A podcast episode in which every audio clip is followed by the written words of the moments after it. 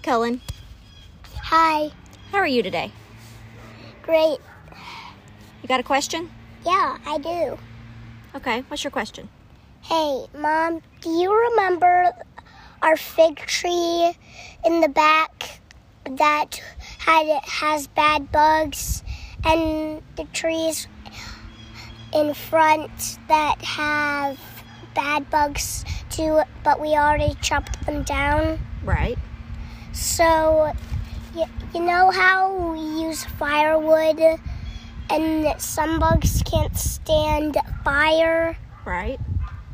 I was thinking we could take the the wood from the from the front from the trees in the front and like cut cut the pieces of wood that were that were chopped off, turn them into firewood, and then like kill the bugs.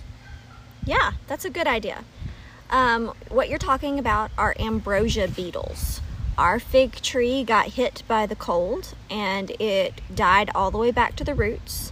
And then when we saw it start coming back from the roots with its buds, we also saw evidence of ambrosia beetles. Do you know what the ambrosia beetles look like? Can you tell everybody what they look like? Well, how, how do you tell if a tree has ambrosia beetles? Well, you can you can tell if if there's bl- little black spots and holes. Those are le- where the probably the ambrosia beetles are hiding and make more infections to the sickness. Right. What does it look like on the on the outside of the limb? What do they leave behind? They leave behind bad bacteria.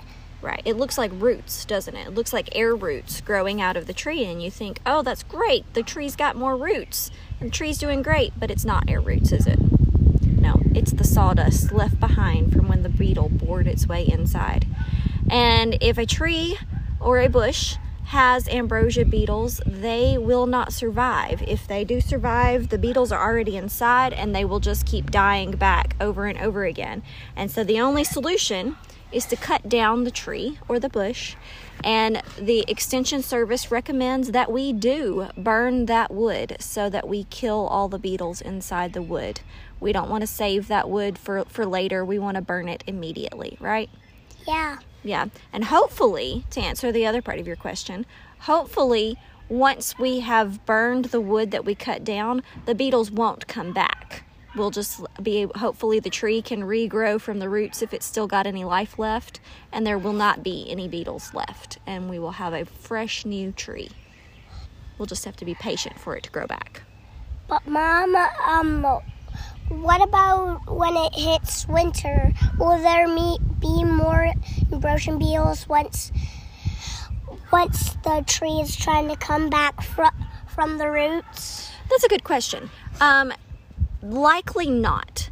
This year we had a really, really cold snap where we got down to zero degrees. That usually does not happen where we are in North Alabama. That was like a once in a 20 year thing.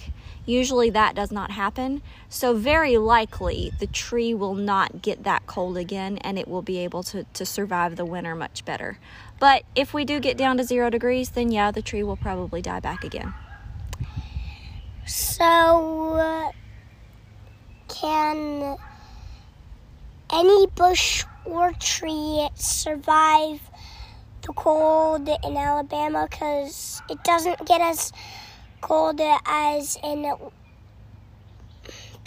Pittsburgh. Pittsburgh, right. Your uncle lives in Pittsburgh. You're yeah. right. Um, there are trees that can survive in Alabama that cannot survive in Pittsburgh. When you're looking for a plant to plant in your in your landscape, you want to look for a plant that has a zone range that includes your zone. For instance, our zone is zone 7.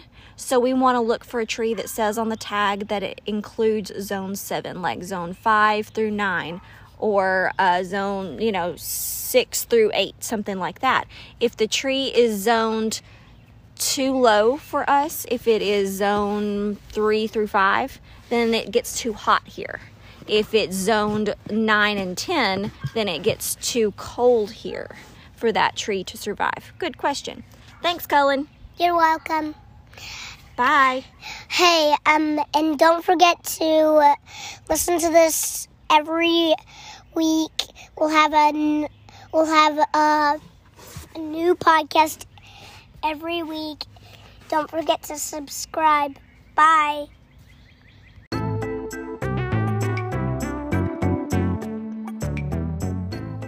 And that was Cullen's questions.